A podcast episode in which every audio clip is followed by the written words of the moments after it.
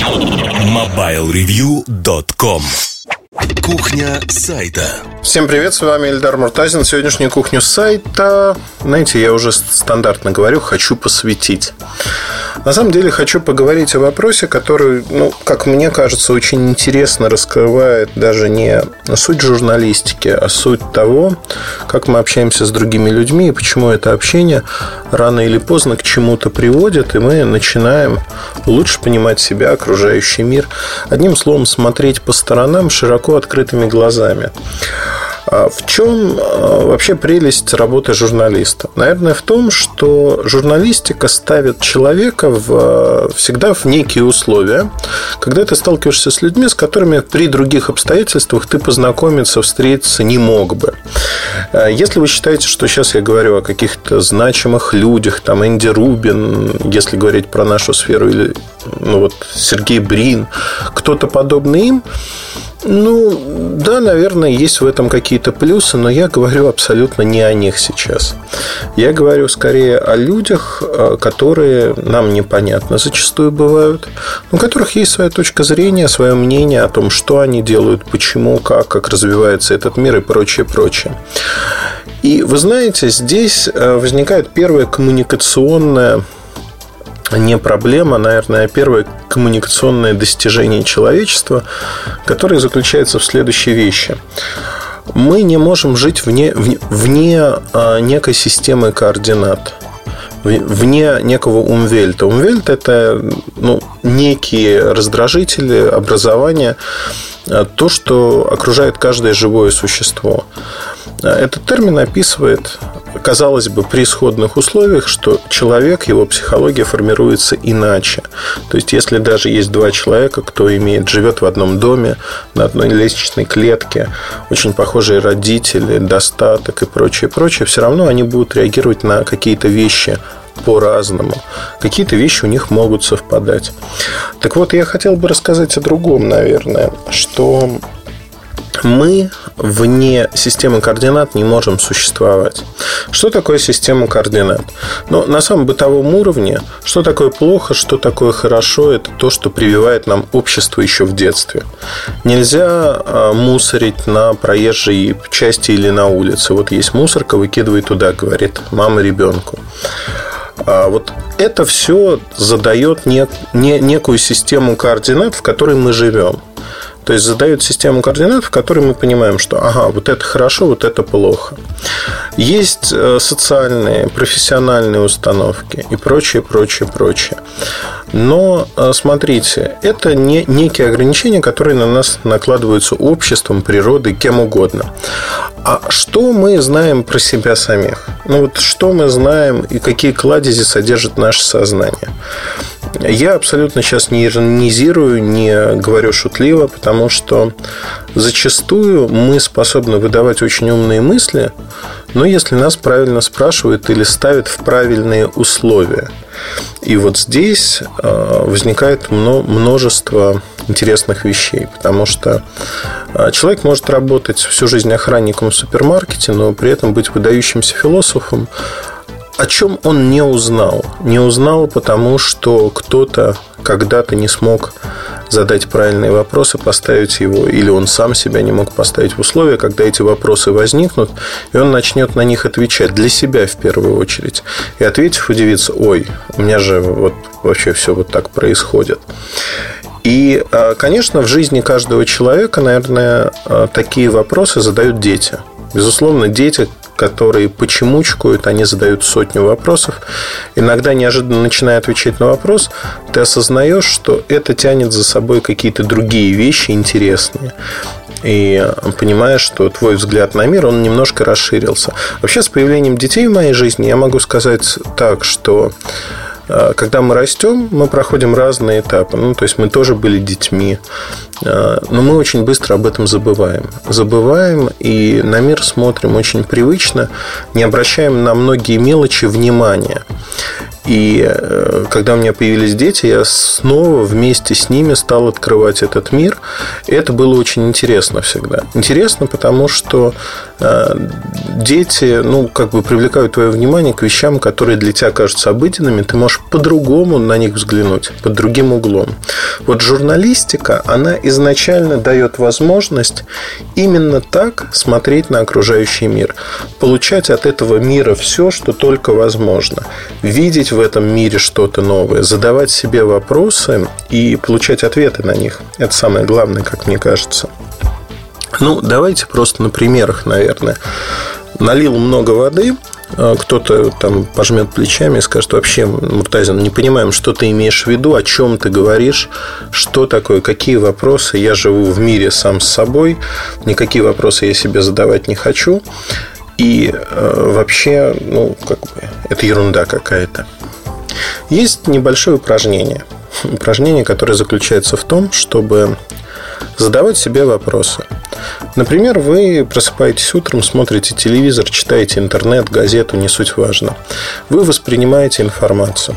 Восп... Воспринимая информацию зрительно, э, как подкаст вы слушаете, не суть важно. Не суть, ну, приходит информация какая-то, она укладывается у вас в голове. Это один вид деятельности.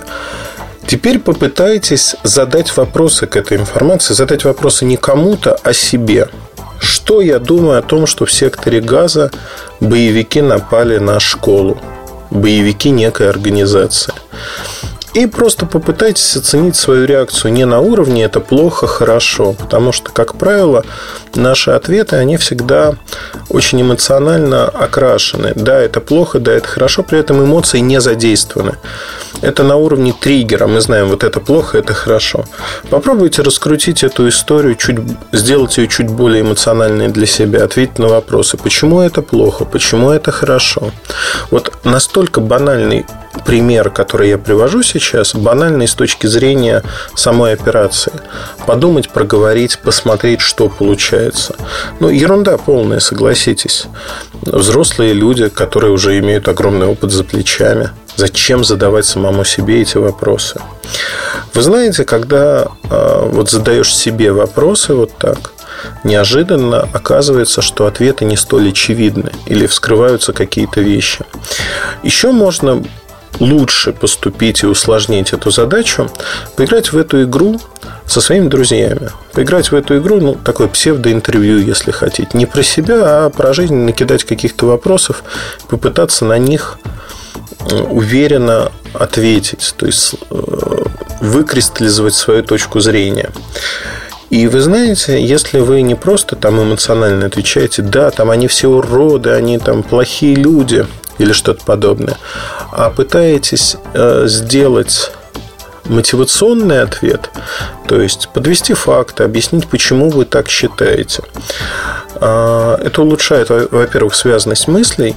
Вы начинаете мыслить более логически. У вас из одного следует другое. И излагая это по пунктам, в общем-то, я скажу, что в глазах людей вы приобретете дополнительный вес, потому что вы будете разумным человеком. Это очень важно в современном мире быть разумным человеком, потому что разумности нам, поверьте, не хватает. К сожалению, в школах, э, ну не во всех школах, но в Америке есть такое явление, как дискуссионные клубы когда школьники, студенты собираются и обсуждают те или иные проблемы. Задача дискуссионных клубов, она как раз-таки в этом заключается, чтобы сформировать образ мышления, дать инструмент, как люди, как молодые люди могут продумывать те или иные ситуации. Это часть высшего образования, если хотите. И здесь я хочу сказать, что мы, конечно, бесконечно отстаем, потому что не потому, что мы глупые, а потому что у нас нет, ну вот мы этот прием, эту методику почему-то считаем не очень достойными, не очень интересными, и каждый сам себе царь. Ну, это как тренировка, знаете, есть тренировка для мышц, есть тренировка для мозгов, и нечего стыдиться в том, что мозги надо тренировать. На самом деле, многие россияне это понимают, ну, вообще жители постсоветского пространства.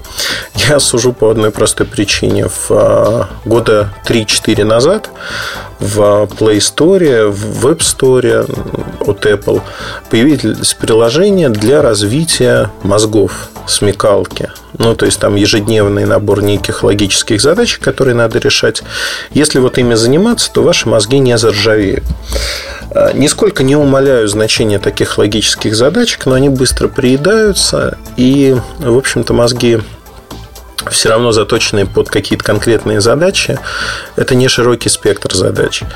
Но это то же самое, что IQ-тесты те или иные, когда ты проходишь, там, сдаешь тест на 180-200 баллов, на тебя смотрят большими глазами.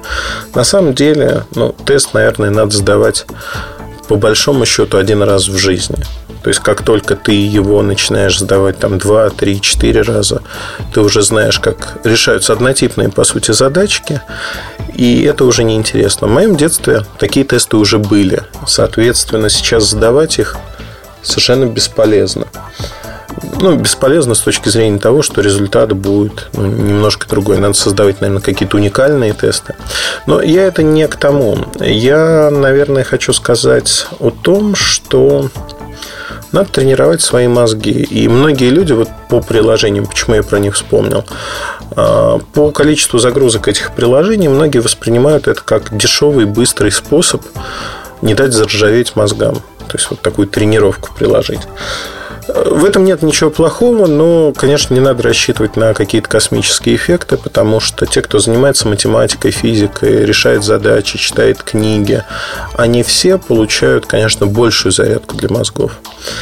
На это можно наслоить то, вот о чем я рассказал. Задавать себе вопросы, прорабатывать логические цепочки и прислушиваться к тому, как вы отвечаете сами на свои поставленные вопросы. Ну, либо играя там с коллегами, друзьями в эту игру.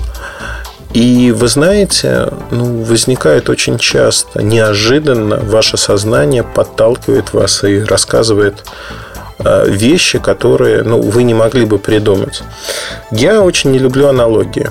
Аналогия, потому что когда ты через одно пытаешься объяснить другое, очень часто аналогии начинают хромать на обе ноги, на все четыре ноги. И, в общем-то, в итоге человек, который рассказывает аналогию, выглядит глупо. Часто так происходит.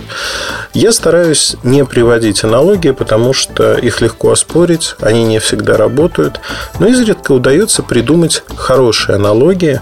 В частности, в одной из последних кухонь сайта я рассказывал про журналистику как э, горнолыжный вид спорта. То есть вот есть гора, есть материалы. И э, чем больше я думал об этом, Возникла эта идея ровно так же, когда я задавал себе вопросы. Она возникла, сформировалась, по сути, из ниоткуда. А, я поставил сам перед собой задачу, а вот как бы я описал журналистику. И у меня в голове нашлась вот такая аналогия. Я ее обкатал со всех сторон, то есть, знаете, а, попробовал, понадкусал со всех сторон и понял, что да, это рабочая аналогия, потому что она в полной мере описывает то, что происходит и может происходить. И, конечно же, в этот момент э, ну, ты чувствуешь удовлетворение, потому что твои мозги не заржавели, они как-то работают. А, я думаю, что работают неплохо. Ну, во всяком случае, мне так кажется. И выдает вот такую информацию, которая полезна в первую очередь для меня же, потому что я могу осмысливать мир. Я предлагаю вам делать то же самое, не реагировать эмоционально на какие-то вещи, а проговаривать их а, в себе, пытаться найти причинно-следственную связь. Это всегда интересно. И вот то упражнение, которым я поделился с вами, оно на первом этапе будет вам помогать это делать. Как только это войдет у вас в привычку, вам не нужно будет уже этого делать просто потому, что вы будете автоматически рассматривать, э, знаете, как уже не надо будет там напрягаться, задавать вопросы себе. Автоматически у вас будет формироваться цельная картина. Сразу, моментально, такой моментальный снимок. Вы смотрите, это немножко другой уровень сознания, когда вы смотрите на проблему, сразу видите и варианты ее решения, и вытекающие последствия, и прочее, прочее. Вы экономите себе кучу-кучу времени. Знаете, если проводить дурную аналогию, от простого простенького компьютера вы переходите к мощному суперкомпьютеру с параллельными вычислениями. А наша голова, она именно такая, хотим мы этого или нет. Вопрос в том, как вы можете научиться использовать более эффективно те ресурсы, которые дала вам природа. И поэтому, когда а, часто люди говорят, там, я занимаюсь спортом, это обязательно нужно делать. Спорт – одна из ключевых составляющих нашей жизни. К сожалению, не всегда в городских условиях, особенно не всегда люди способны заниматься спортом, не всегда вести здоровый образ жизни. По себе это могу сказать. Тем не менее, заниматься э, и тренировать голову, мозги, нужно в обязательном порядке. Поэтому рекомендую вот начать с таких простых упражнений, если я вас, конечно, убедил. Если не убедил, не занимайтесь, скажите, а, это ерунда полная, не надо этого делать. Ну, на этом все, наверное, с этим подкастом. Слушайте другие части этого выпуска. Удачи и хорошего настроения. С вами был Ильдар Муртазин. Пока. MobileReview.com Жизнь в движении.